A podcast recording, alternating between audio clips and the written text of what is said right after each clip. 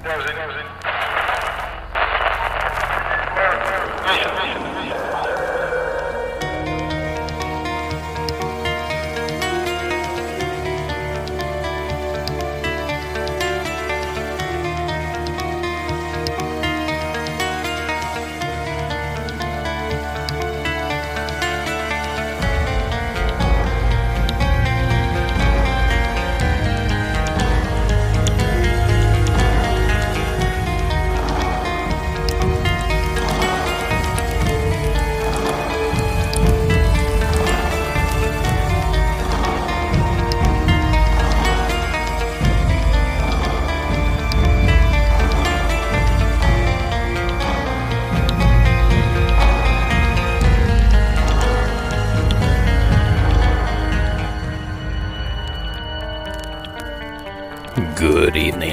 to Monsters Among Us.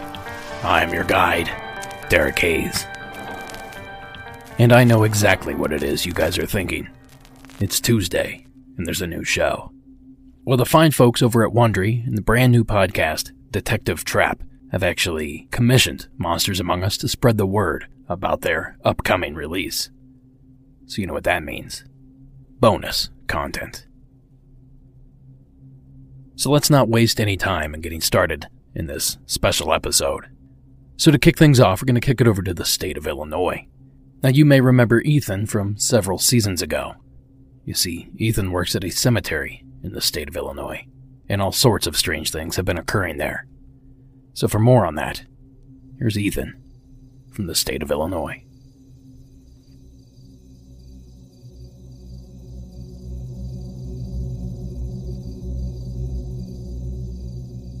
Hey, Derek, it's Ethan from Rockford again. Just calling in with a few more cemetery stories. I unfortunately have not seen what I have now dubbed the Rockford vampire.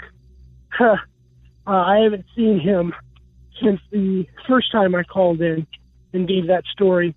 Although I do feel him, I believe every time I go back there, I feel like at least that's it's it's what I think is him. I feel eyes on me. But anyways, getting to some different stories. I have a few from some other cemeteries here in town that I've talked to some guys. And but first, I want to tell a couple little things that's happened in uh, the cemetery that I work in. So this one actually happened after the first time I called in. I mean, not within 10 minutes after. I was in our work truck, and I want to say I always put it in park when I stop the truck. Always. I mean, you know, that's what you do with a car. You put it in park. But I'll, I mean, it's not even like, sometimes I wonder if I have just because, and then I remember me doing the action, but it's like muscle memory. Just put it in park. So I'm, uh, putting out what we call a scroll, and that is someone's death, uh, year that we have to attach to their marker. So I get out of the truck, you know, I put it in park, get out of the truck, get out, and I'm not out of the truck more than 30 to 40 seconds, and I hear a car. And we, at the cemetery, we don't want to be, you know, creepy Legend of Zelda Dampé type characters where people are scared of us. So we always, when we see people come in, we always turn and wave, smile at them, trying to make them feel warm and inviting, you know, so the cemetery doesn't seem like such a creepy place.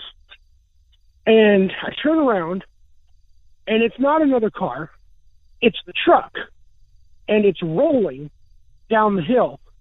And uh, I was like, oh my gosh. So I took off running after it, dropped what I had in my hands, took off running, grabbed horn of the door, jumped in, stopped on the brakes, put it in park. Now, I want to remind you, I said I was only out of the truck for about 30 to 40 seconds. When I had got out of the truck originally, they had uh, a song on there. Uh, I think it was a Justin Bieber song. And whatever song it was, it had just started. I was listening to the variety radio that we have here in town, and it had just started. And I, you know, when I got out of the truck. So when I got back in the truck, put the truck into park, I was like, I'm almost 100% positive I put this truck in the park. But the weird thing was the station was not playing the song that I had gotten out, or that was playing when I had gotten out of the truck. It wasn't even on the same radio station, and it changed to one of my preset options of classical music instead of the variety that I was listening to. And if you remember my first call, that was like one of the weird things that happens in the cemetery is the radio stations change. This happened to me also this week. I'm here by myself. This week I'm working all by myself. So Tuesday night, I didn't even have the radio on in the truck. Put the truck up, went home, came in Wednesday morning, went to get in the truck, and almost blaring was one of the rock stations here in town. And it's not even in my preset options because I don't like the style of rock that they play. So that's weird. No one else drove the truck. No one else was around to drive the truck. No one else has a key but me. You know, and no one else had been in here. So that's kind of weird. Uh, my second story actually happened that's taking place in this cemetery. It actually happened to the guy that I work with. And this is probably about 66 or 7 years ago. Was about two years before I started. So they're they're digging this hole and the, the fresh grave in front of them caves in and this bag falls down and they're like they don't know really what it is. So anytime like anything like this happens, we have to call the general manager out. So they called the general manager out and uh, he was like, Well, we got to find out what's in the bag. So get it and open it. So the guy that I work with now, he got it, picked it up, got out of the hole. They opened it, and uh, what they come to find out later was inside was a picture of the person that had been buried, and they had like X's on their eyes, and I believe he said there was bones and a doll and some other kind of like little bags with herbs and stuff in it. And it was a voodoo bag. The way he that's what he described it as. He said it was a voodoo bag. And the guy whose job that uh when he left I replaced, he he was like, Nope, nope, I'm not dealing with this. And uh it took them a while to convince him to not quit. So I mean that's kind of freaky. I pass by the place where they found the bag every day I think they destroyed it or threw it away. I don't re- really remember what he said they did with it. If he even told me what they did with it at all. That's a little creepy. You know, I'm trying to make this warming environment on cemeteries, but if you're listening on the podcast, I'm not doing a very good job. And it's about to get a little bit more freaky when I talk about another cemetery in town. It's one of the uh, many Catholic cemeteries we have here and uh, I was talking to some guys that work there or had worked there, and uh, they said, "Yeah, I was telling them all the freaky stuff that I saw, and this, yeah, we've seen it too." I was like, "What do you mean you've seen it too?" They said, "Yeah, we've seen freaky stuff too." Uh, one day they came in, and in the nun area, the uh, of the gardens, there was a baby doll that they had someone had stripped and crucified upside down uh, then they found in uh, they found writing in red paint, what they believed was red paint. They said they were never actually sure, but they just said it was red paint so that they could convince themselves spray painted in the grass uh, obscenities in the priest section um, about child abuse. And then they found bloody children's clothes next to it or you know that's what that's what they don't know if it's actually blood or if it's paint. I mean, you, I know you can kind of tell the difference, but they that's what they said.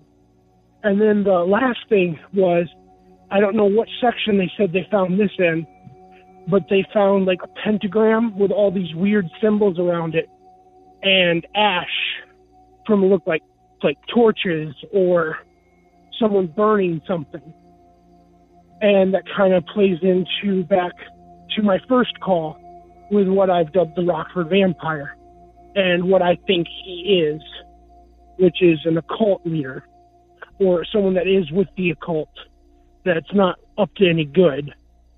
So, I mean, you know, trying to paint, like I said, trying to paint cemeteries in a warm environment, but I gotta share these stories with you You know, I just I feel obligated to share what's going on. So uh, that's it for me for now. I have a whole bunch more stories to go over. Uh, my wife, I'm trying to convince her to call in. Her story is pretty good. So uh, I love the podcast as always. Uh, I actually had some technical difficulties downloading an episode two weeks ago, and uh, I went and bought another podcast downloader and downloaded your episode or downloaded it just to watch or listen to your episode. I did it solely for you because I had to. I had to hear.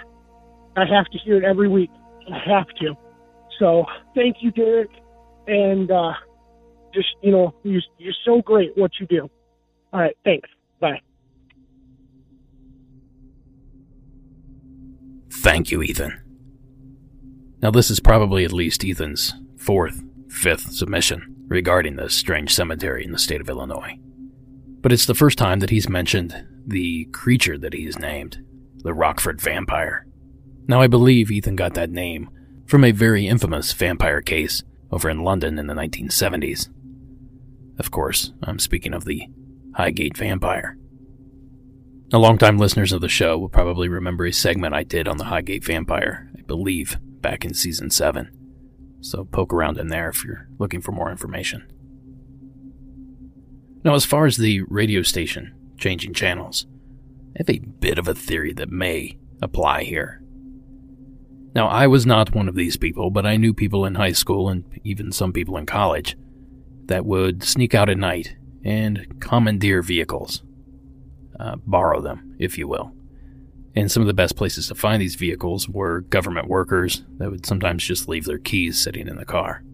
So, what I'm getting at here is it possible that maybe some teens snuck into the cemetery late at night and took that truck for a little bit of a joyride, changing the channel and forgetting to change it back when they left the truck exactly where they found it?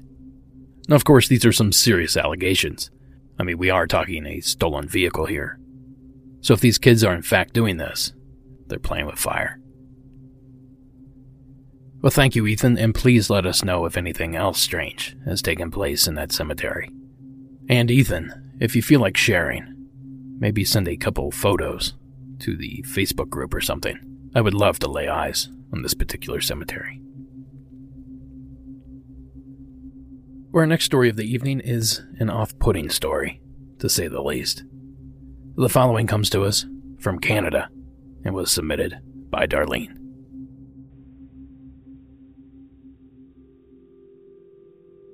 Hi, Derek. Uh, my name is Darlene, and I'm calling from Winnipeg, Manitoba, Canada. I came across your podcast uh, from a recommendation from another podcast. I've been binge listening ever since. I think it's just awesome. Um, my story is short, and I'm not sure where it will fit in in your format, but I hope there's a place for it. I live in a very old house built in 1914. It's a big two-story, um, and I've always felt very comfortable in it. Know, nothing's ever been, you know, feeling off or anything. Um, my husband and I bought our house in 1993, and both our daughters grew up in our home. Um, it was 2004. I was home with my mom visiting. My husband was at work. My oldest daughter was in Africa on a missions trip, and my youngest daughter was in high school.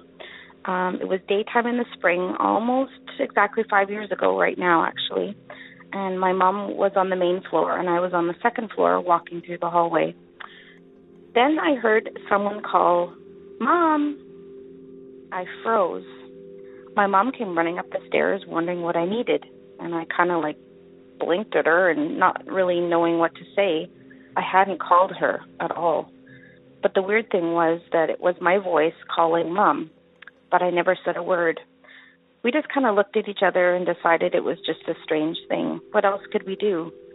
Nothing weirder or more eerie than hearing your own voice call out. Both of my daughters have had instances where they've clearly heard me call them or knock on the bathroom door, and I've been nowhere near them. they've also both seen figures in our home, but I've never had an, an encounter. I think this episode would have not been as creepy as it had been someone else's voice calling mom. And if it had only been me hearing this, I'd probably dismiss it as well, but my mom heard it loud and clear. Um, I love your podcast and I enjoy spending my time listening to other stories from around the world. I think we have a lot to learn, you know, from the world we live in. There's definitely more here than what we see. Thanks for letting me share. Oh, and please don't take the negative reviews to heart. Some people just got to complain about everything. I think your podcast is great, and I can't wait for every new episode each week. Thanks, Derek. Thank you, Darlene. Now, I have heard of this mimicry in other places. I've heard of certain poltergeist cases where individuals' voices will be mimicked and replicated. The Bell witch haunting of the 19th century in Tennessee rings a bell. But in addition, I have heard of Sasquatch encounters that describe mimicry. Oftentimes, witnesses will explain hearing a strange voice in the woods calling their dog in the exact same way that they normally do. Now, it seems for some reason that that activity is strictly attributed to Sasquatch behavior. I'm not exactly sure why. But this third version of this phenomenon, Darlene's version, it's a lot more off putting. For starters, they're in Darlene's home, so whatever is in there mimicking her is also in the home with her. The second aspect is the fact that it seemed to uh, nail the voice. The mother actually believed that it was Darlene's voice. So there was certainly some credibility to this disembodied voice. And the entire thing almost sounds to me like some sort of doppelganger. I don't know that it was necessarily paranormal in nature, at least not the way that we know it, but was it somehow a time slip or something along those lines? I could ramble on about specific possibilities all day, but the truth is, we just have no idea. But what I have decided to do is play a, another doppelganger call to kind of round this whole experience out. And this doppelganger call also comes from a familiar voice from seasons back. The following is Isaac's call. Hey, Derek, this is Isaac from Central Florida calling again with another one of my uh, paranormal childhood stories. But this one, man, I had just got my first Nintendo Entertainment System, and uh, I'd have been about 11 or 12, and my little sister was about seven or eight. We were in my room, and then I remember I was playing the game Fester's Quest. Because my dad got me the Nintendo, and he got me the Fester game. And I remember sitting there playing it, and my sister was sitting on the bed beside me watching me. And then my mom called from the kitchen because I got a telephone call. The phones, you know, back in those days, man, the 80s, man, you had the phones with the long cords on them, the long curly cord. So I had to get up and go into the kitchen to talk. And uh, so I paused the game, and I, I'm get down to the kitchen. And I'm standing there talking for about a minute, and my little sister, man, she comes running down the hallway and runs up and it's like wraps her arms around me, man. She was really scared. She told me that when I got up and left the room, she was sitting there looking at the TV, and in the reflection of the TV screen, she saw me sitting there again. So she looks over and it was like it was me, but I was wearing all black. I was like I was in all black clothing, and I looked really creepy. So she screamed and jumped jumped down off the bed and took off. But uh, that's what she said. That's what she saw. Now, just one of the many things that went on when I was a kid, but you know, it's one of those stories to add to it. Thanks for the show, man. Talk to you later. Thank you, Isaac. Something creepy about these doppelganger things. And I think the details that make it so creepy to me are the fact that it manages to replicate, mimic living people. Which, in a sense, means that this could happen to me. And that's just a scary thought. So, thank you again to both Darlene and Isaac. I'm certainly not positive that both of these calls involve a doppelganger type phenomenon, but they both seem to fit the bill to me. Now, before we dig into the second half of tonight's show, I gotta tell you about tonight's sponsor. Now, when three women disappear in Santa Ana, California without a trace, it takes a bold, unwavering detective to seek justice. Now, I know a lot of you guys out there uh, toe the line between paranormal and true crime, so maybe this is right up your alley. So, Detective Julissa Trapp has always wanted to be a cop, and she is, but she's not like other cops. Not only is she the only woman in an otherwise all male homicide squad, but she does her job in ways some might view as, well, unconventional. A brand new podcast from Wondery in the Los Angeles Times. Detective Trapp takes you into the life of a cop who conducts herself relentlessly. Hosted by Dirty John's award winning journalist, Chris Goffard, Detective Trapp is a story of a detective who fights through her own personal struggles and society's indifference to bring a serial killer to justice. Trapp's longest resource for catching dangerous criminals her personal experience. Trapp fully envelops herself in finding the person or persons responsible for the murder of these three missing women. Her search will take her to links that might shock you, but she's driven by bringing justice to the victims and their families. From going undercover as a sex worker to facing a man who takes a little piece of her soul with every encounter. There's nothing that Julissa Trapp won't do. Now, you're about to hear a preview of Detective Trapp. Now, while you're listening, make sure to subscribe to Detective Trapp on Apple Podcast, Spotify, or wherever you're listening to this right now. You can also find a link in tonight's show notes. Here's that preview.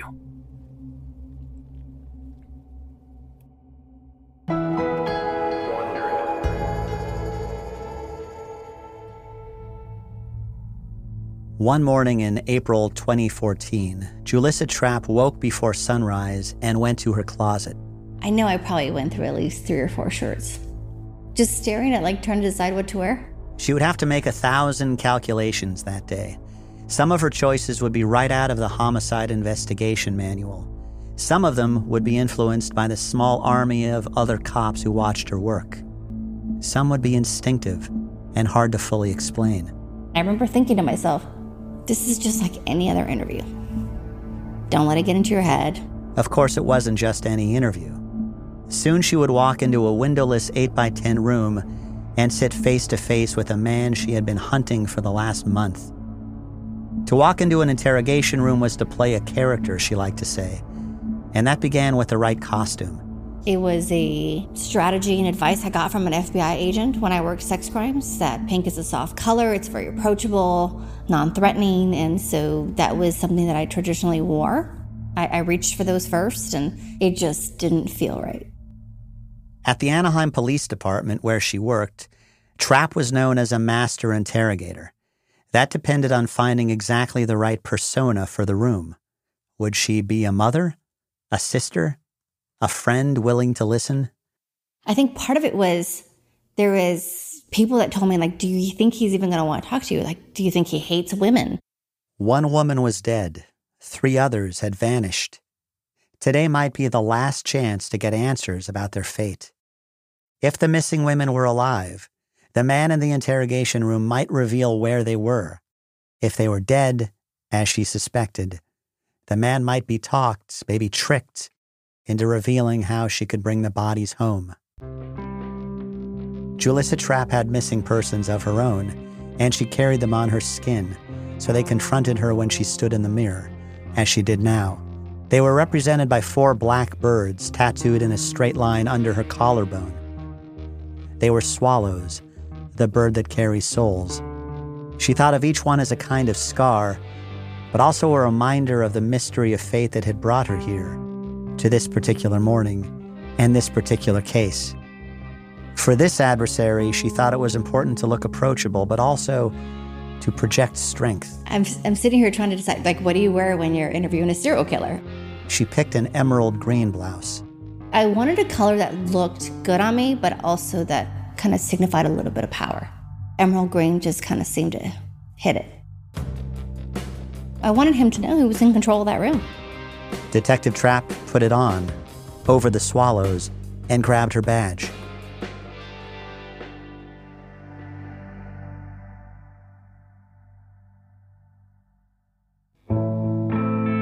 From the Los Angeles Times and Wondery, I'm Christopher Goffard, and this is Detective Trapp. Randy, not now. This game's.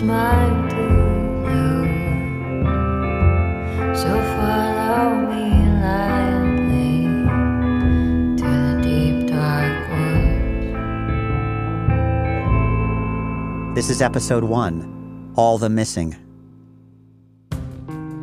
Anaheim Police Department headquarters is in a red brick building that cops call the Barn. It's been a second home for Julissa Trapp for most of her life. She now works at a cubicle on the second floor, where she's the only woman on the eight person homicide unit, or what she calls the varsity squad. The case that would consume her for years, the case that this story is about, began a few miles away in Santa Ana, the densely packed county seat. Women began disappearing from the streets there in the fall of 2013. Trapp would come to know their life stories intimately, and their faces would stare at her from the corkboard beside her cubicle. But initially, the case belonged to the police department in Santa Ana, where the missing persons unit had just one full time investigator, a civilian, handling nearly 100 missing persons reports a month. The first to vanish was Kiana Jackson, who had just celebrated her 20th birthday. She had grown up in Northern California's logging country and left home in her late teens. She had been living in Las Vegas and had fallen into the grip of a man her mother came to believe was a pimp. It wasn't like she got out of high school and said, or as she was growing up, said, Well, this is what I want to be. I want to go be this. Kiana Jackson's mother, Kathy Menzies, raised her in a small timber town with one high school and a railroad museum. She got thrown into a big city and got swiped up because somebody saw her vulnerabilities. Menzies says they kept in close touch, talking or texting every day. She saw something funny and took a picture of it and sent it to me, or she heard this funny joke and wanted to share it with me, or, you know, I mean, during the day it was, oh, I'm going to make dinner tonight. What, how do I make this? In the first week of October 2013, Kiana Jackson took a Greyhound bus to Santa Ana. When her mother didn't hear from her for a few days, she reported her missing to the Santa Ana Police Department. The person she talked to had looked up Kiana's rap sheet and found she had a record for prostitution. And I thought, okay, well, then, okay, but that still doesn't mean she's an invalid person. She's a human being just like anyone else. She has a right to be looked for. He just said, he goes, just so you know, prostitutes work circuits from what I understand now, is what he was meaning was, you know, they move from town to town. And I said, well, what you don't understand is, okay, maybe she was working circuits at the time she was talking to me all the time, but she talks to me daily. I see something from her daily, whether it's a voice, hear her voice, see a text message, something. She called Orange County hospitals. She called the morgue. No trace of Kiana. She called the Motel 6 where she'd been staying. Kiana had left her things in her room and not returned. Weeks passed, and the mother's panic and desperation grew. At the Santa Ana PD, it was not considered a high priority case. It would be months before police got a warrant for Kiana's cell phone records to determine where it was last pinging. In the meantime, 18 days after Kiana Jackson went missing, a second woman disappeared.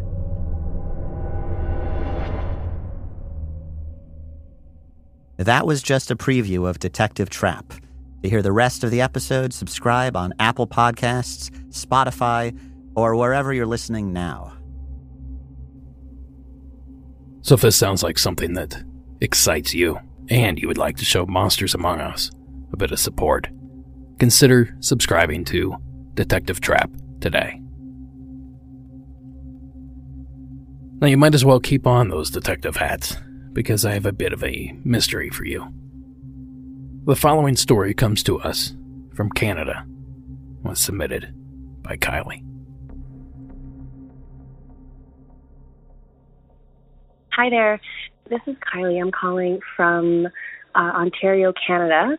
Where my story took place was near Tobermory, Ontario. I was eight or nine and I was camping with my mother and father. Just a bit of a reference my father is a retired vet. Um, at this time, he'd been serving for about 35 years. Very serious man, doesn't really believe in ghosts, doesn't talk about the heebie jeebie stuff, just very straightforward, actual scientific kind of man. So, anyways, we had to sleep for the night and everything was normal. Uh, it was maybe, I don't know, 8 o'clock. My dad woke up. I heard him rustling in the tent next to me. I woke, he woke up about midnight to go to the bathroom. Where the bathroom was was an outhouse, kind of out into the. It wasn't a very uh, family-oriented campground. It was kind of just in the woods, so you had to walk fairly far to get to the outhouse. Again, another reference. I didn't hear about this story until maybe a year ago. My father had tried not to think about it, and also, like most people, thought it was kind of silly, and he didn't want to scare my mother or I while we were on this camping trip. So that's why he didn't tell us at the time. He went to the outhouse and he was using his cell phone as a light to guide his way through somewhat of a makeshift path. It was about five feet, I would say, between both sides of the forest. So as my father is walking through the path, he said that it was a quiet night, he seemed to feel fine. He said he didn't feel anything weird. And he took a step, like he was just walking regularly, and he took a step out. Uh, he felt something big and black step out into the path. Um, my father, again, for reference, is about six foot five. He is a very large man. He has been to war multiple times not not really afraid of many things, and he's very aware of wildlife in the area, and probably had some form of a, a, a weapon on him to keep himself safe, just in case. Very smart guy. he said that something stepped out in front of him, maybe two feet ahead. He had still been looking down at his phone with the light, and he stopped dead in his tracks. He had an overwhelming sense of fear and the thought that if he looked up or looked directly at whatever it was that walked out in front of him, that he would be harmed.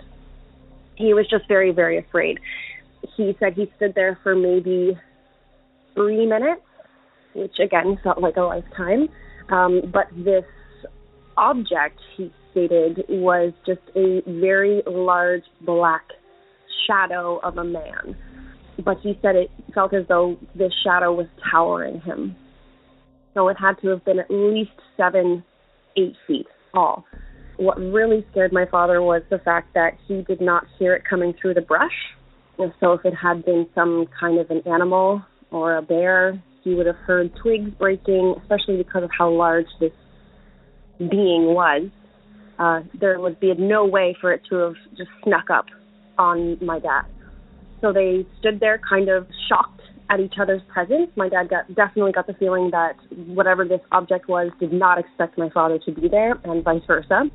They had this kind of like weird, awkward standoff for a few minutes until my dad said it just simply turned and took off into the forest. And once again, he heard nothing. He just heard it shift and go into the forest, but he did not hear any twigs breaking or anything of the sort. Uh, you know, if a large animal had been running through the forest, I mean, how even if my dad had gone through the forest, you would have heard him. So something quite a lot bigger than him, you would have definitely heard. Yeah, that was the rest of my story. He ended up running back to our campsite and did not go to the bathroom that night. He was pretty shaken up. I again heard this story maybe a few years ago once he finally I guess had it settled in his mind he's now been retired for about three years, so maybe it gave him a little bit more wiggle room to be open to this type of thing. uh, anyways, that's my story. Thanks. Bye. Thank you, Kylie. Now, there's an aspect of your father's story that really sticks out to me. It's how silent this creature seemed to move. Now, at one point, Kylie actually said that there's no way that this creature could sneak up on her father not only given the current circumstances that the father found himself in, but also considering the fact that he was military trained. And at the end of the call, she mentions that the creature simply slipped back into the woods and walked away silently. Now, I don't want to sound like one of these guys that says, Oh, I grew up in the woods. I know every little thing about the woods, because I simply don't. But I did grow up in the woods, and I do know a lot about what goes on there. And I can tell you many times I've tried sneaking around, either to get a look at wildlife or sneak up on some fellow hikers, try to give them a scare. It is hard. It is downright impossible. So, for a creature that is said to tower over her six foot plus father to move so silently just blows my mind. So, if the experience that Kylie's father told did in fact happen, what in the world would be that big and that quiet? Thank you again, Kylie, for taking the time to share that call. And that's going to bring us to the final submission of the evening. But before I play that, if you have a call you would like to share, simply call the hotline at 1 888 608 Night. That's 1 888 608 6444. Or visit the website at monstersamonguspodcast.com and click on the Report Your Submission tab. There you'll find several more submission options. All right, and that brings us to our final call of the evening. The following comes to us from the state of Oregon and was submitted by Andy.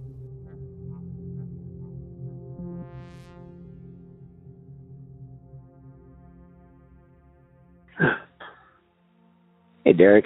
Uh, this is Andy in uh, Oregon. Um, it was so my story is kind of short, but um, it was probably about two years ago. So that would be 2016. Uh, had to have been. I think it was around summertime because when I woke up, um, my house was pretty lit with the sun, so it was um, pretty early in the morning. So what happened was I I woke up and um, there was a I was facing my door. So when I opened my eyes, there was a shadow figure of a man standing at my door, and I didn't really think anything of it because I was thinking maybe you know I'm still dreaming. I just woke up, so I closed my eyes, kind of go back to sleep. But my uh, dog at the foot of my bed started growling, so that kind of I opened my eyes again, and it was still standing there, and it just simply turned to the side and then walked down my hall. And my dog jumped off my bed and went chasing after it, and then was running through the house um to like look for this thing and I uh kind of got up and there was nothing in my house and so I don't know if uh maybe it was you know sleep paralysis. I hear that a lot but I could move and it wasn't like like I, I wasn't dreaming. And the dog my dog is the part that kind of got me um kind of freaked out but uh that's my story short and uh love the podcast and keep up the good work. Thanks Thank you, Andy. Now, I would say this is a simple case of sleep paralysis, but the fact that Andy could open his eyes and seem to move some of his limbs, and perhaps more importantly, the reaction of his dog, tend to tell me otherwise. Now, as I say a million times, I am not a sleep professional, so I guess it's entirely possible that someone could suffer from sleep paralysis and still be able to move certain body parts. But as far as I know, Sleep paralysis is not an interspecies experience, meaning that just because Andy is suffering from it does not mean his dog will see the same image. And I think we have to default to Andy here a bit, because he knows his dog better than any of us. So if he says the behavior he witnessed his animal doing is extraordinary, we have to take him for his word. And that leaves us with the final question What did the dog see? What was he reacting to? These shadow people stories are a ton of fun, but they can be pretty terrifying. So thank you so much, Andy, for taking the time to share it. And a big thank you to Wondery and Detective Trapp for sponsoring this bonus episode. And thank you for sticking around to the end of the show. Monsters Among Us is written and produced by me, Derek Hayes. Additional support is provided by Tony Bell, Warren Pond Abbott, and Addie Lloyd. And the music you're hearing for this episode was provided by Co.ag. Thank you so much for listening, and until next week.